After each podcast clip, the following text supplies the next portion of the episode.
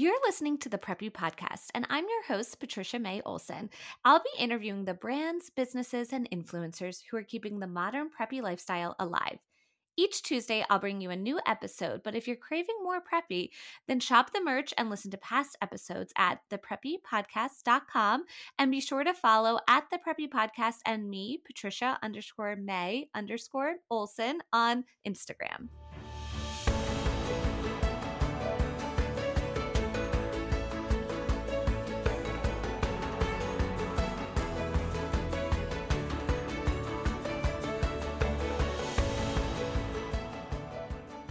Hello, everyone, and welcome back to the Preppy Podcast. I'm so happy you're here with me. This week, I am interviewing Erin Donahue Tice. She is an abstract artist, and she also has a fabulous line of tabletop and home decor pieces that I know you're going to love. I ordered her pink plates and I just cannot wait to style them for a beautiful tablescape. And also, of course, her originals are truly stunning. We have a fun chat about how she had a career in public relations, so similar to me, but then found a passion in art and now is on this new journey, which I love. But before we get into the interview, I want to let you know that we have all new merchandise on the preppypodcast.com for summer. The theme is Summer of Preppy. So there you'll find new drink stirs, a new sweatshirt, a new canvas tote, and a keychain. They're all so cute. I brought them along with me to Nantucket for Lydia Menzies Supper Club group, and everyone loved them. I got so many compliments. Uh, so they have sort of an espadrille, a sun hat, a hydrangea, uh, sort of motifs on them, and then their color scheme of really green and blue. Uh, the drinksters are fun because they come packaged ready to gift. The sweatshirt is lightweight compared to our other ones. It's more of a terry material. And then the tote is just so preppy and classic, and I think the perfect size. So go and check those out on the preppypodcast.com. And let's get into this week's episode. All right. So, why don't you let everyone know who you are, where you live, and what you do? Absolutely. My name is Erin Donahue Tice. It's a mouthful. Um, and I am an artist and now textile designer based in Austin, Texas. And I'm also a mom of three little boys and um, recently have started sharing my art in the form of fabric, wallpaper, plates, pillows, and much more to come. I love that. And we met, you know, a few years ago at the Southern C. And so I've loved watching your business evolve, which we're we're gonna get into and talk about, you know, how you came up with those decisions and the the products and the assortment and everything. But I want to start at the beginning. So tell me a little bit about Erin as a kid. Were you someone that was artistic or creative or entrepreneurial? What was your childhood like? So it's funny, I get this question a lot. People ask, Oh, have you been painting your whole life? Like, did you do art classes as a kid? And the answer is really no. Um, surprisingly, I would say that I was highly creative as a kid. Um, I was thinking when you told me we were going to talk about my journey as a child, I started really remembering some of the things that I did. And I'll never forget being really into beading and making jewelry, probably from the time probably all throughout middle school, like sixth, seventh, eighth grade.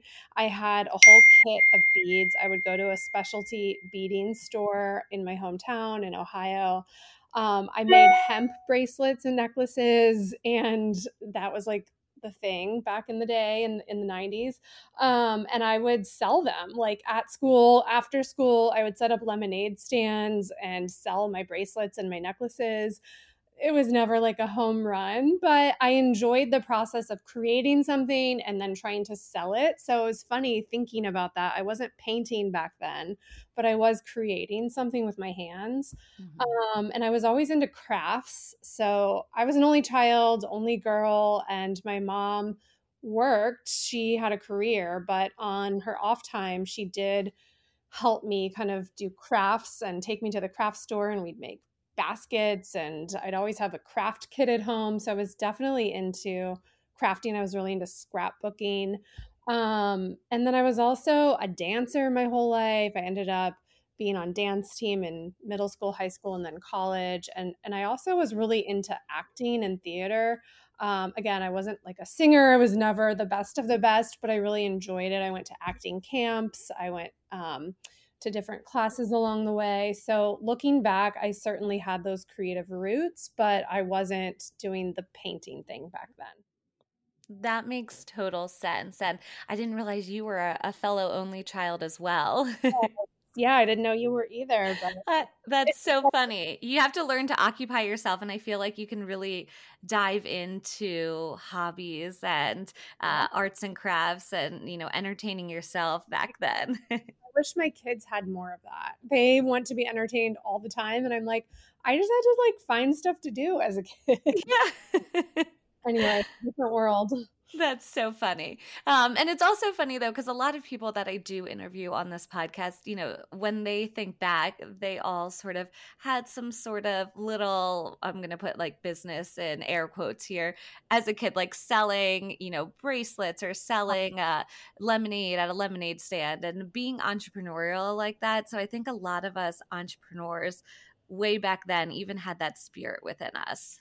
Absolutely. Absolutely. I, I, always liked building something, creating something, trying to get it in front of other people, whether it was good or not. yes. so, when it came time for college, then, where and what did you end up studying? Sure. So, I grew up, as I said, in Ohio, in Columbus, Ohio, in one of the suburbs of Columbus. And I actually was planning to go to college in Ohio, but kind of at the last minute had a change of heart. I had applied kind of on a whim to the University of Kentucky, which actually was only three hours from home, but it felt like a world away. And I hadn't even visited it, but I got in. And then in May of my senior year, I had my parents drive down there and check it out. We did a college tour kind of last minute. And I fell in love with it. It was so southern and so charming. And I just felt like I could kind of get out of my comfort zone, do something different. So I ended up going to the University of Kentucky. And I also was able to get on the dance team there, which was a huge win for me. I wanted to dance in college. I was able to audition, make the team, and just was so excited about going into college, having the dance thing going on. And then I kind of knew pretty early on that I wanted to major in PR. And I know we have that in common too. Um, mm-hmm. But I, in, in high school, did an internship at my local newspaper. It was like a suburban newspaper conglomerate where they actually let me go out and interview people and write stories and have my byline published. So I I had an itch for writing, for communicating. And then when I found out that University of Kentucky had a really good communication school with a PR specific major, I was like, that sounds great. It's a way for me to write, communicate, but also to sell, to be creative, to not just be sitting in a newsroom all day. Because um, I was waffling between journalism and PR, and I ended up going with PR. And um, I also minored in French I had experiences growing up studying abroad in France, and we hosted an exchange student from France when I was in high school who lived with us for a year. So I was very into France and the French culture and language. So I majored in PR and minored in French. Um, I ended up studying abroad again in college in France. Now I've pretty much lost all of my French, which is a travesty. um, and I would like to take lessons again at some point. But um, but yeah, I, I majored in PR and did a lot of PR internships throughout college, including one stint in New York City. Um, the summer before my senior year, I worked at a luxury PR firm in New York, worked on some fashion accounts and like Fiji water, and wow. learned the ins and outs of kind of how PR really works when I went to New York. Um, and that's that's kind of what my college experience was about. That is so cool. And it, it's funny talking with you and realizing how much we have in common because I minored in French too. And I know a few weeks ago we were both in Paris kind of around the same time. Um, but that's awesome. held up better than mine. no, I cannot like speak a lick of it, and especially being over there a few weeks ago, I was like, wow, like I can, I know words, but putting together a sentence now is like beyond. I can understand it and like read it, but I get total stage fright when it's time to speak it. It's just, it's horrible. yes. Um. So okay, so you have this degree in PR then that you graduate mm-hmm. with. Then what did you do with it? What was your first career and sort of um, how did those experience help you in what you do today, do you think? Yeah. Um, so I majored in PR and I think I was one of the few people that was like, okay, this is what I majored in. I am going to go work in this field and I'm going to do exactly what I studied because a lot of my friends were in the communication school, but they ended up going into sales or um, more business routes. And I was like, no, I'm going to go work in PR. And so I knew I wanted to move to a big city. I had done that internship in New York City and I loved it, but I was kind of like, maybe Chicago's for me. Maybe that's like a middle ground, big city, but not New York. I'll start in Chicago. And I actually had lived in Chicago as a kid, so I felt like I had a connection there. It wasn't that far from home. Um, so I basically hustled and tried to get a job right after college and I couldn't get a full time job. It was really hard to find a specific job, like at a PR agency or at a company doing PR. But I found an internship that was paid and it got me to Chicago and it was with a really cool company. So I went to work at Leo Burnett, which is a really famous ad agency that had been around for years, um, like the Mad Men kind of era, um, mm. downtown Chicago. And it was a six month paid internship and it was doing corporate communications and PR within the ad agency. So it was kind of this funny juxtaposition of like working in an ad agency where they're making commercials and advertisements, but I'm doing PR for the agency itself. So there was a lot of cross pollination with like promoting the ads, trying to get exposure for the senior leadership team, writing press releases, um, managing events for the company. It was just so many different things, but it got me to Chicago. I was with other people kind of in the state same stage of life as as I was. So I, I got to network with a lot of other people. I got exposure to all these senior level executives and I was working in like the coolest ad agency in Chicago. So it was so exciting. I felt like I had hit the jackpot even though it wasn't a permanent job and I was making $10 an hour. but it was something. And my parents kind of helped me, you know, like I was trying to pay my rent, but they would, you know, send $200 here, $200 there just to get yeah. me by and kind of get me off off the ground on my feet. Um, and towards the end of that internship, I decided I really like working in advertising. I think I, am going to try to get a job actually in account management, which is more managing the, the advertising mm-hmm. side things. And I ended up getting a job in that at another ad agency in Chicago, which was another great ad agency. And it was a French company. Um, it was called Euro RSCG, but now it's called Havas. And um, so I went to work there. It was down the street and it was like a real salary with benefits. And I was like, hey, I'm on my way. I'm making $30,000 now um, and could kind of pay my rent.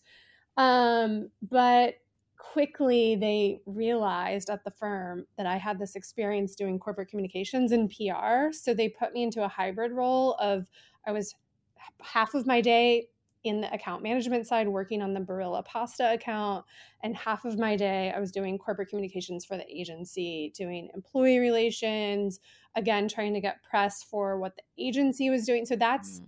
that's like talking to Ad Age or the New York Times or the Wall Street Journal trying to get the executives and the work that the company was doing in front of potential clients essentially. So um, it was a really cool hybrid role and i worked there for about four years.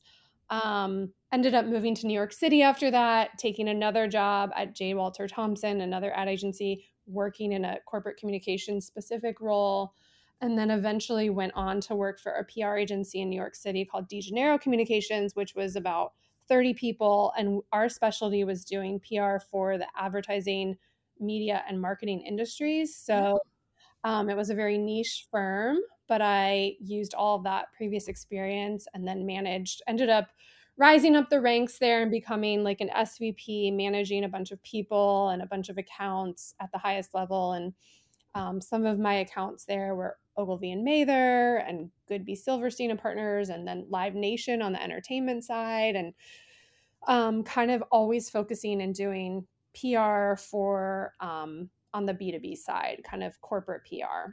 Okay. Um, That's so interesting. So it was like kind of this niche that I fell into. I loved it. I, I got to go to really cool events like the Cannes Advertising Festival. I went wow. to France like three years in a row. Um, and just like developed this specialty. And then we ended up moving to Austin, and I worked remotely from my same firm for a few years until I had kids, took a step back. I'm kind of getting ahead of myself here, but ended up kind of falling into this art career. Um, and I use my PR experience and my business experience every single day. Um, Definitely. It's communicating, it's selling. PR at, at its core is selling. You're selling a mm-hmm. story, you're selling an executive, you're selling a product, you're you're trying to get it in front of more eyeballs. And while the whole PR industry has greatly evolved in the last five or 10 years, and there's so much more of a focus on social media and influencers, I um, have taken those core skills of communicating, marketing, selling, and applied it to my own business now. Yeah, you have done such a good job. I mean, just following you on social media, I think the way that art's hard to sell because a it's you know a little pricier and it's it's an investment because people are putting bringing it into their home and it's it's somewhat permanent i would say. So i think you do such a great job of selling it and how you present it um, which clearly comes from your background. Thank you. Yeah i mean that was kind of like the whole thing that i learned. It's how to package something together. It's what assets do you need? What does the photography need to look like? What is what does the story need to be communicating? What are the like the three bullet points you need to hit? So i try to think of those things when i'm sharing an instagram story or talking on a live or posting a picture or managing a photo shoot. All of those things come into play certainly so now I really want to get into your business. So, how did you sort of discover that you had this talent when it came to art? And then, what was the sort of thought process in realizing, okay, I have this talent and, you know, I enjoy this and I think it could be a business. So tell me about that. Absolutely. So, um, as I said, when we moved to Austin, which was for my husband's job, my boss in New York was kind enough to say, You can be our first remote employee. This was in 2014. And so that was great. I did that for a couple years. Actually, I did it for maybe three years after we moved here, three, four years. And then I had two kids quickly back to back. So I had William in 2015, then I had George in 2017. And I knew that having two kids under two, with my husband traveling the way he was and having such a busy life with children, I wasn't going to be able to keep up my PR job. So I took a step back. I left my job in PR and was like, I'm going to do this mom thing. Um, I'm going to focus on my kids full time.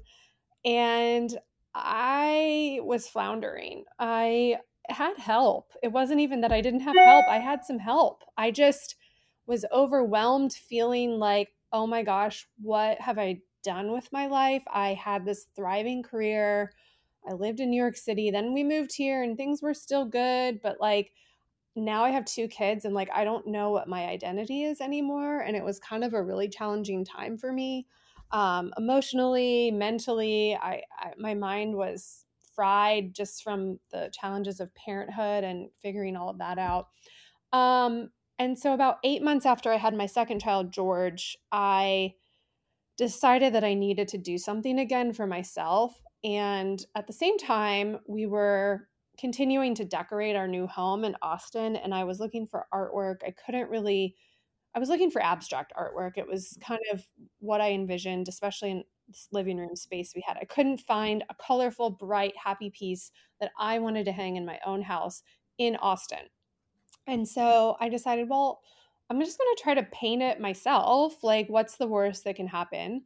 So I found a really great art store that sadly no longer exists here, but it was a real specialty art store where they had real artists working behind the counter. They were like mm-hmm. starving artists who were paying the bills by working at the art store.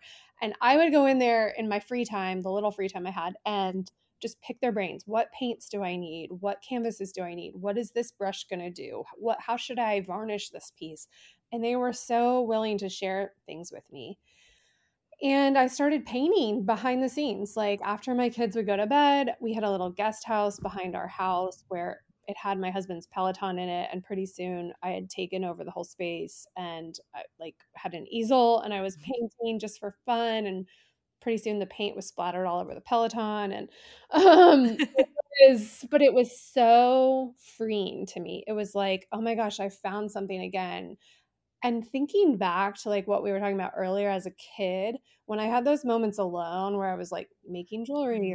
or, or you know making up dances in my basement like it just it gave me a lot of happiness and i think that i was finding that again and i did this for like six months and one day some friends came over to my house for like a little play date and i had framed a couple of my pieces and hung them in our playroom and they said, Oh my gosh, Erin, like, when have you been doing this? Like, this work is really good. Are you going to try to sell it? And I was like, No, this is just a hobby. It's giving me a lot of joy.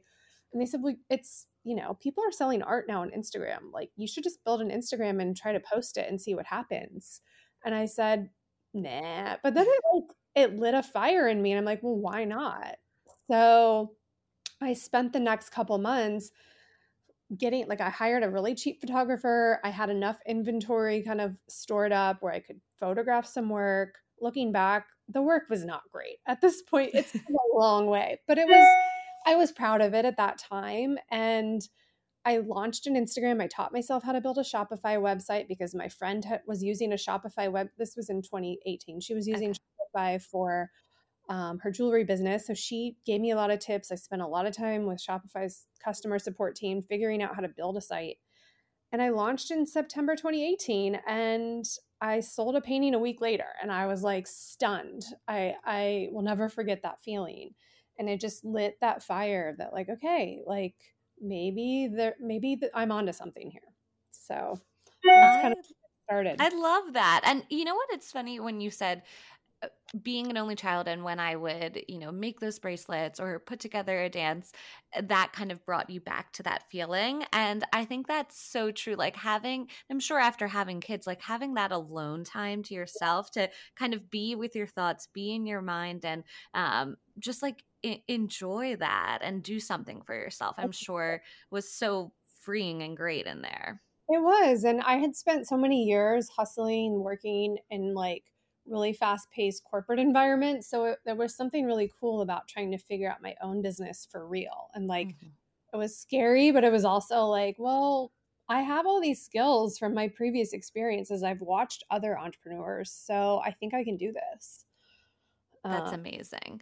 So, okay, you said, you know, you sort of created um, the website yourself, you hired a photographer, you sort of were developing your skills. So, how did you take it mm. to the next level? I mean, I feel like the past couple years since I've met you, you know, you've really upped it. And so, what was, you know, that process like? Obviously, honing in more on your art skill, but then upping the business side of things.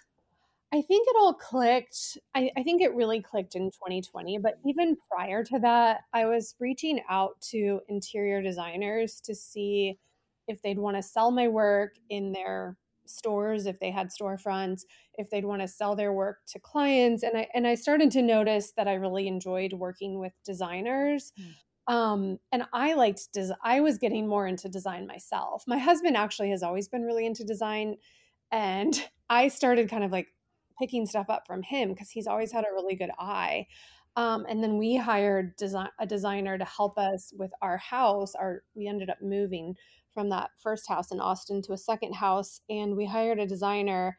And I loved the process of collaborating with her and finding other pieces of artwork to go in certain places. And so a light bulb kind of hit that like design and art go so hand in hand. And once I started sharing more of my house process of like designing this house and picking stuff out, and then we moved in, people were like really gravitating towards what I was sharing and it it reminded me that you know the way you package something together is everything and so like showing my art against my checkered floor or above my own mantle in my house it gave people that sense of like they knew what my brand was they knew what my style was they liked to see the art kind of in a space and could visualize their own space with the art. And so i really started investing in 2020 in higher level photography doing more regular photo shoots framing virtually every piece that i painted which was a big investment. All of these things were significant investment, but it was helping me sell so much work that I was just investing everything I made back into the business at that point. And and then COVID hit and people were at home mm. and they were wanting to fill up their their walls, which is not what I expected. I think everyone expected the world to completely shut down and it did on a lot of fronts, but other areas really picked up like people were you know scrambling to buy houses and people were working from home with big empty walls behind them during their zoom meetings and they wanted a piece of art. Like people still come to me and want pieces behind where they sit for their zoom meetings. So mm. it was like the whole world shifted and i was kind of at the perfect place where i just started sharing my art aggressively on instagram. Yeah not going to sugarcoat it. I just showed up all the time. I would do Instagram lives where I would like have an art show on Instagram and I would go live and talk to people and describe what I was thinking about when I painted a piece or where I could envision this piece being hung or how it could be hung horizontally or vertically. And I would show people details and texture of the piece because they couldn't see it in person you know during the pandemic. Mm-hmm. so i just started being really creative about how i was marketing my work and people started following me and i started growing and i started selling all over the country. I, I worked started working with influencers because they were following me and i realized that i could tap into their networks and it just kind of spiraled. So really the last since 2020 three years it's been just a huge explosion of my business. Before it was like trucking along, but it wasn't mm. like crazy. And then 2020 hit, and that's when it really exploded.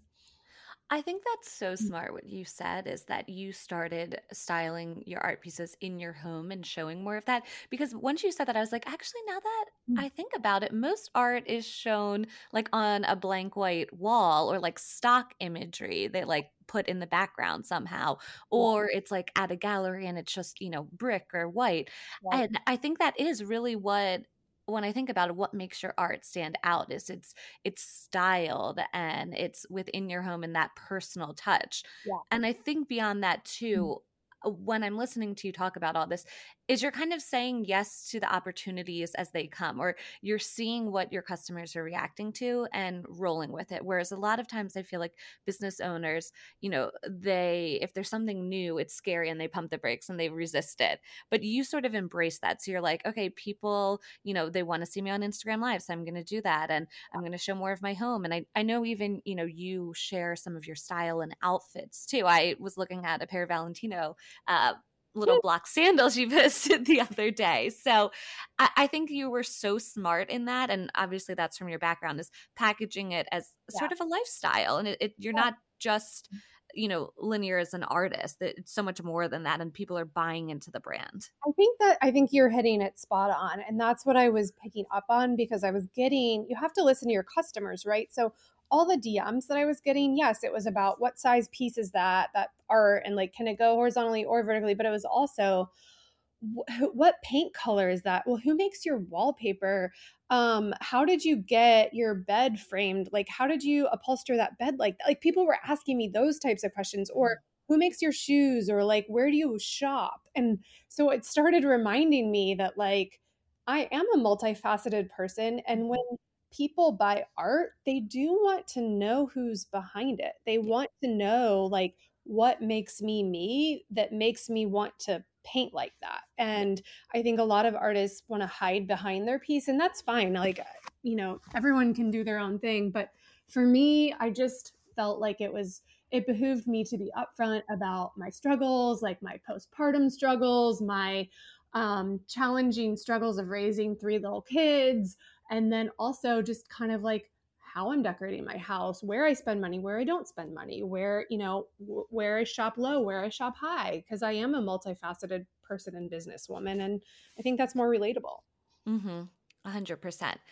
So uh, then you got into this groove. It sounds like um, it took a little bit, but you know you got there and you were successful with it. So talk to me about adding products, other products. So you started with you know a curated online shop, and then now you have products that you design. So tell me about that process and sort of how you decided to bring those in.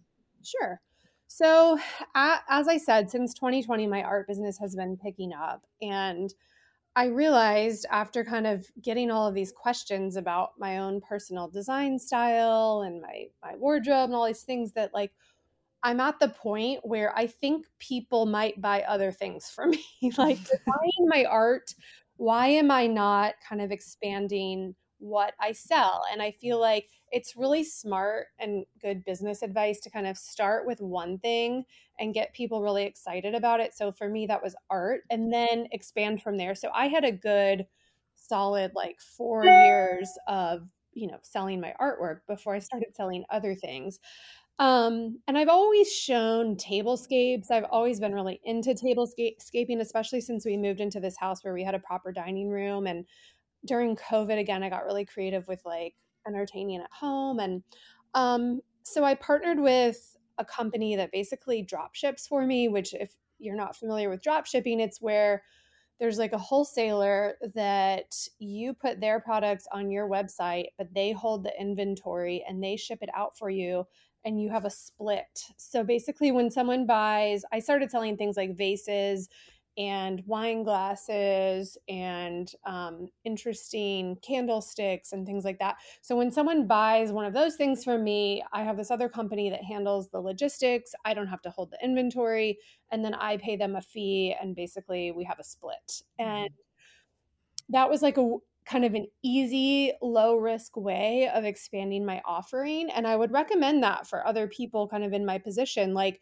you don't there's so many creative ways to sell products you don't always have to hold the inventory or do the packaging or do the mm-hmm. logistics now i do have to do the customer service i do have to market it i do have to make sure everything's updated on my website um, but it's a nice low risk way of kind of expanding an offering and then it started to dawn on me um, that I could maybe do this with my own designs. And around the same time, this was all last fall, um, fall of 2022, I started painting flowers, which was a new thing for me. I had previously done mostly just straight up abstract pieces, and I started experimenting with abstract flowers. And that's when it clicked that like these flowers could translate into cool patterns. And I started, I found a company in the UK, which is a printing on demand company, and they've been around for 20 plus years. And they make not just fabric and textile fabric and wallpaper and they they do they print patterns on plates clothing handbags um you know dish like silverware like literally you name it they can print your design on it and that was just a company i stumbled upon on a on a google search um and so i started experimenting myself by putting some of these new flower designs on these products and they looked really cool and I would post like a sample image on my Instagram and people would go crazy for it. And then it clicked that like, okay, if I'm to really do this, I need to enlist some professional help. And so I went on a website called Upwork, which is great for any small business owner. It's a basically a marketplace of freelancers that can help you with things like graphic design, um, textile design, like making what's called a seamless repeat, which is what I needed. They can help mm-hmm. you with, you know, back end Shopify stuff. Like you can find so many great freelancers there. And so I hired someone that was a real textile designer. I scanned my paintings in and she manipulated them in Photoshop and made them into real files that I needed um, at the right resolution with the right colors. And we had this back and forth for a few months. Like we'd get on Zooms together, we would look at different designs, different scales of patterns. And so it was a lot of work. Um, and then I've just I decided to launch in April. I got everything ready. I hired my same photographer. We did a huge photo shoot and I went live. And so now I have fabric, I have wallpaper, I have china plates, melamine plates, and pillows. And still exploring potential other manufacturing partners because I don't know if this this one I'm working with has a lot of benefits, but they mm-hmm. also have some shortcomings, which I think is you figure that out as you are building any kind of business um, where you're working with other vendors. Um, but they're great for now. And I'm really enjoying kind of being able to offer more products that have my art, but aren't like I've hesitated from doing prints of my pieces in the past because I just really, for now, want to stick to original paintings. But this is mm-hmm. a way for other people to buy a piece of my art um, without spending five or ten thousand dollars. I think that's so smart. And I think, you know, your art translates so well to these prints. And it's a natural fit because, like you said, you share a tablescape. So selling, you know, bone china plates or um, you know the melamine plates all of that it makes total sense. You know it's not it's not your original art but it's another way for people to get your art. So i think that's genius and such a such a smart business move. Thank you. And there's a lot more. Like right now i'm just selling it on my website but i am um, and maybe i'm getting ahead of myself here but i'm we're looking to get in with wholesale partners to partner with showrooms to do more events. So there, this business, this side of the business is a whole other animal and a whole other beast. It's not like painting a commission for somebody that you just do one of and then you're done and you move on to the next one. This is this is a whole new thing for me. So it's kind of like starting a new business and learning a lot as I go. I love it. Now I'm curious, where do you get inspiration from? Like when it comes to, you know, making a new piece of art or um, you know, coming up with a new product to add to your assortment? Like, where do you find inspiration? Sure.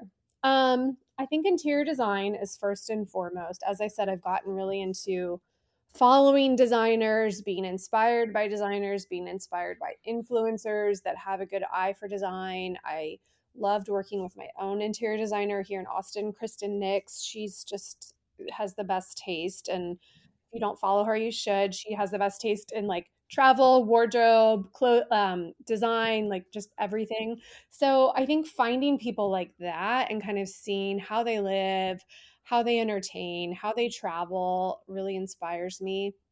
Um, I also love to travel myself. So as we were talking about, I was just over in Europe and was really inspired by so many of the the colors and the flowers that I was seeing with like Paris and London in bloom right now. It was just amazing.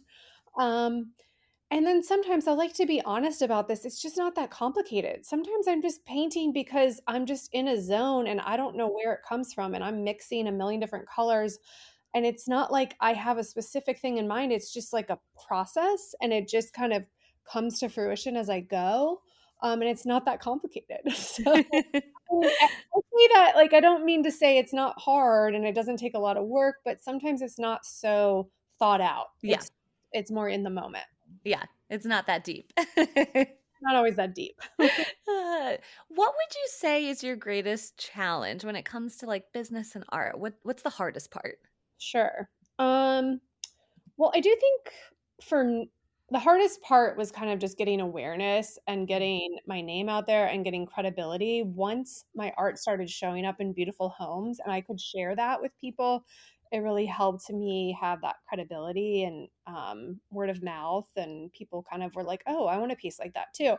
But now at this stage of my business i think there's a lot of competition. Tableware and home decor has really popped the last few years so there's so many amazing people doing it that i admire that i buy their products. So i'm mm-hmm. not trying to be um you know, I, I'm not trying to be something that somebody else is, but I do realize that there is a lot of competition and I need to have a really strong point of view with unique patterns and really break through.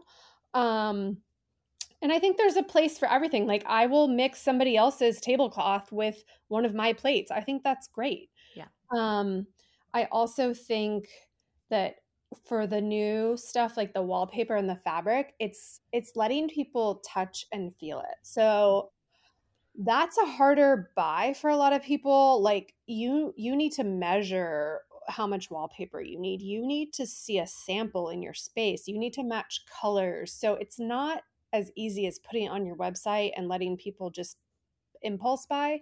They need to like touch and feel it and get to know the product. So for me that means getting having more events getting in front of people in different markets sending out samples getting in front of more designers who are going to um, advocate for me. So uh, that's kind of my biggest challenge right now is just getting more awareness and breaking through.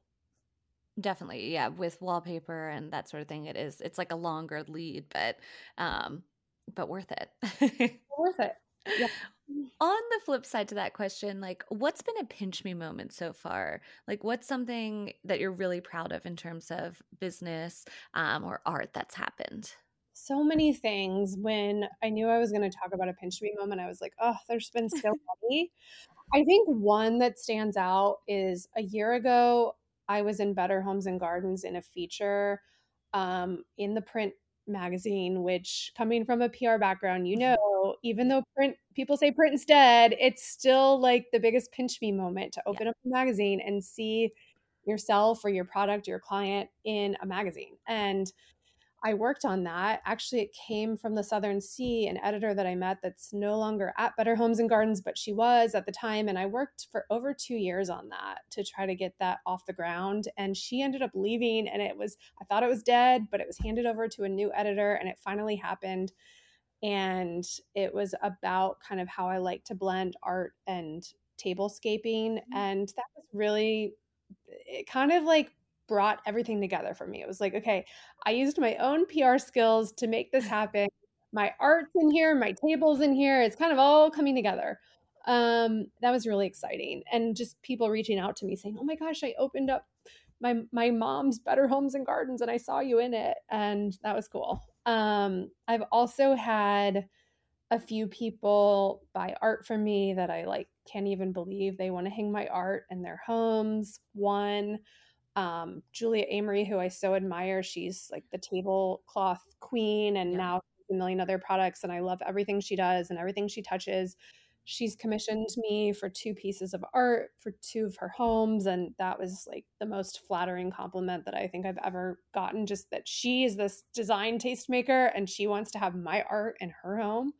Um, and then recently I was named a finalist for Austin Under 40, which is um, kind of a business entrepreneurship award in Austin. And they named me a top five finalist for the arts category. And I got to attend this black tie gala. And I was among some really cool other business owners and artists. And um, that kind of was cool to me because it, it was about my art, but it was about, also about my um, business acumen and that kind of brought my two worlds together too and I, I was really honored to have that that I didn't win the, the thing but I was I was nominated and that was enough and very exciting. Yeah and also going off that I feel like local press a lot of people write it off but there's so much power mm. in your local press because it, it it's your community you know? Um, so there's so much support there. Exactly um, who would a dream customer be for you? Obviously, you know, Julia was great, but is there anyone else or like a celebrity or royal, like someone that you uh, could totally see your art in their home or or maybe, you know, your tabletop products? Yeah. I was thinking about this. Um, this is a hard one for me. when you said like, dream and dream customer, literally, I don't know why this popped in my head because I have a love hate relationship with them, but I thought of Harry and Meghan. and I was like, oh, yeah. I mean, they live in this cool California house now. Maybe one of my white on white pieces would look good. I don't know. Um, but then I was also thinking about Gwyneth Paltrow. That would be such a dream. Mm. She's got a home in the Hamptons. She's obviously like the tastemaker of all tastemakers and the queen bee. And I just think that um, being able to do something with Goop yep. or with her would be a dream. Um, but it's interesting. I have a couple like news people that follow me on my Instagram, like Norah O'Donnell, who's the CBS anchor woman, and like Sharon Alfonsi, who's on 60 Minutes. And I'm I'm like fangirls of these women. And like if they are following me and they ever want some art, like that would be amazing. And like there there's some people that are a little bit, you know, less celebby and more kind of like cool newswomen or business women that I would love to work with. I love those answers. That's great. Yeah. Now, since this is the Preppy podcast and I interview everyone that's keeping the modern preppy lifestyle alive, how would mm. you describe preppy? What does preppy mean to you? Well, to me, it means classic for sure. I'm sure you hear that a lot, but it's mm-hmm. timeless. It's something that is not going to go out of style. So for me, I hope my art is that way. I hope that somebody who wants to buy my art and invest in it and hang it in their home today loves it just as much in 20 30 50 years wants to pass it on to their grandkids that it's classic because it's unique um, and i think just like not trying too hard for mm. me it's like you know a t-shirt and jeans is preppy um, a black dress is preppy like something that looks effortless yep that's perfect. Yeah. Now I have a few sort of short answer questions for you, which okay. the first is what's your best seller and then what's your personal favorite available on your website? So whether it's, you know, an original or one of your tabletop pieces, what would those be? Sure. Um for my art since they're all one of a kind, I don't it's hard to have a bestseller, but for my fabric, um, the Antonia has been the hot ticket item. Mm. Um, it's looking great. I just posted recently on my Instagram somebody had installed it in Atlanta in their powder room and um, I have another designer who's installing it on her own upholstered bed right now. Um, so the Antonia is definitely the one to watch. And I also make it in a smaller scale on throw pillows. And it's just like a really pretty, it comes in a few different colors, but people are loving the white background with the blue and green accents. And it's very painterly looking. I um, love that. I'm gonna have to check that one out. me my personal favorite too. Yes. Yeah. Um I really like this pattern we have called the Genevieve. It's very modern looking. It's like um, very monochrome too, and it reminds me of a quadrille print. So quadrille is this really famous textile wallpaper house. I have a lot of quadrille in my own house, and I'm not trying to be quadrille, but this pattern that I came up with reminds me, it gives me that vibe where it could kind of go more modern, but it could also go really beachy, coastal. It comes, we have it in pink and green and blue, and it's very, um, it's just more modern. It's very cool. Mm-hmm. I do that one. I think is my favorite. yeah, thank you. Where's your favorite vacation destination? This is hard because there's too many. Um, but the Hamptons is my happy place. We are lucky enough to go there every summer, and my husband and I were married in the Hamptons, so mm. I think it kind of holds a special place for me.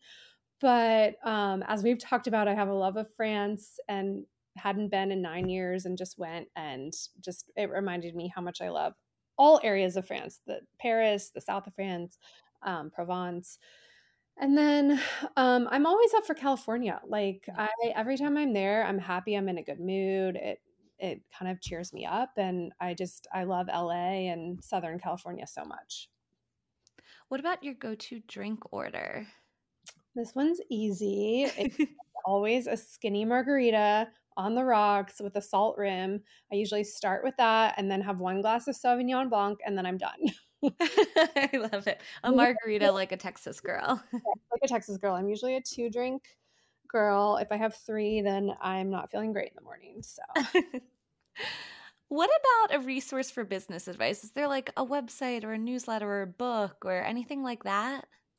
Yes. Um, so you and I both know that the Southern C is such a great resource for entrepreneurs. Um, I don't think it's exclusively for female entrepreneurs, but it kind of leans heavily into that space. And um, I've attended, gosh, I think five summits now. Um, and it's such a great resource to network, to meet people like we've met each other, to continue relationships, to come up with collaborations. And then there's a whole membership component where you can do Zoom calls, you can get education opportunities. So I think Southern C for sure, if you're an entrepreneur.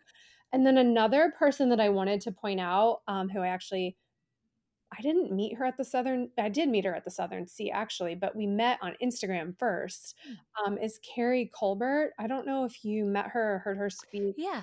this past year, but she um, has a really interesting background of working in oil and gas and then becoming an influencer. And now she has um, a venture capital fund where she's investing in other companies that are female founded. And she gives a lot of advice on her Instagram account um, about how to invest, about why it's important to invest, about um, if you're looking for venture capital money, like how to go about that. And I just think she's a wealth of information and so sharp. Definitely. No, it was great hearing her speak. What are three brands you love? You have great style, and you know, we talked about how you share more than just even your art. So I'm curious, like three brands that you love or stores. Um, right now, because it changes, but right now I'm loving Cara Cara, which I own too many of their dresses, but I've been lucky enough to meet one of the founders. Um, and I just think that everything they create is so beautiful and timeless and tailored and flattering. Um, they just know how to like pull in the dresses in all the right places. And then um, another brand I'm loving is La Vie Style House. I actually recently did an event and they make beautiful caftans that are really fun and funky and bright and colorful. Um, and then another one is Weezie Towels, which I know so many people love Weezie, but um, I own so many of their towels and their robes and kids' robes, and everything is really high quality. And I think that their model of kind of taking that high quality towel experience direct to consumer was so smart. And they've just done such a good job of marketing and branding themselves. Definitely. I interviewed um, Liz from Weezie cool. on the podcast, I think last year. So people can go and listen to that too. she's great. And she's an Austin native. And so we have a lot of people in common. And um, she's just so inspiring. That's so fun. What a small world. So, what's next for you? Any sneak peeks or something you're working on that you can share? Um, yes. So I have a collaboration coming out this summer um, with a Nashville brand called Hunter Blake, and we are launching something really cool that's I'm not going to give it all away, but I'm putting my pattern on one of their products and we're pairing up to launch it together. So look out for that hopefully in July. And then um I'm I'm looking at more collaborations like that. I just had a really interesting call yesterday with somebody who's launching a brand new product category and they're interested in licensing my artwork for it and doing a collaboration. I'm um, also looking at launching more product lines in the home decor space with my patterns on it. I've also I also haven't ruled out apparel. I think that's a little bit down the road. I don't want to jump into anything too quickly. I want to do everything um, thoughtfully and very in a very curated way. But I am looking at other categories and kind of seeing where my new patterns. Now that I have patterns, like the sky's kind of the limit of what I can put them on. So um, really excited about exploring other options. And then there's there's also something that I've been working on, which maybe it's another podcast for another day in, in a year or two. But um, I'm working on a men's product that's oh. totally separate from my art business and my home business. It has a totally different brand name, but it's in the men's footwear category. And I, we've been working on it for going on two years. My husband and I, and my sister in law, and a team of partners, and hoping to launch it by the end of 2023. Oh, so many exciting things. Yeah. So, yeah, lots in the works. I can't sit still. I love that. Yeah. So, my final question is where can people find you? Let them know, you know, your social media handles, your website, all of that so they can follow along, they can shop and support you.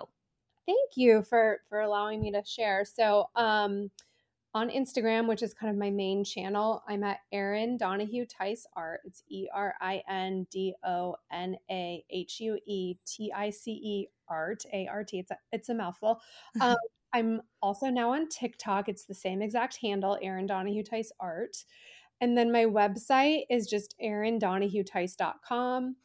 And you can find my email address there, or feel free to send me a DM. I love talking to people in my DMs, and try to get back to as many as I can. Awesome. Well, thank you so much, Erin. This was so fun. I loved learning more about you, and it's so funny hearing all that we have in common. And I can't wait for all these exciting things that you talked about too in the works. Thank you so much. This was so fun. I'm so grateful for you having me on and sharing stories of other entrepreneurs, and um, love everything that you share. So it's been it's been fun, and can't wait to hear the episode when it comes out. Thank you so much for listening to the Preppy Podcast. I hope this put a little prep in your step for the day. Please subscribe, rate, and review on wherever you listen to your podcast, and follow along with at the Preppy Podcast on social media.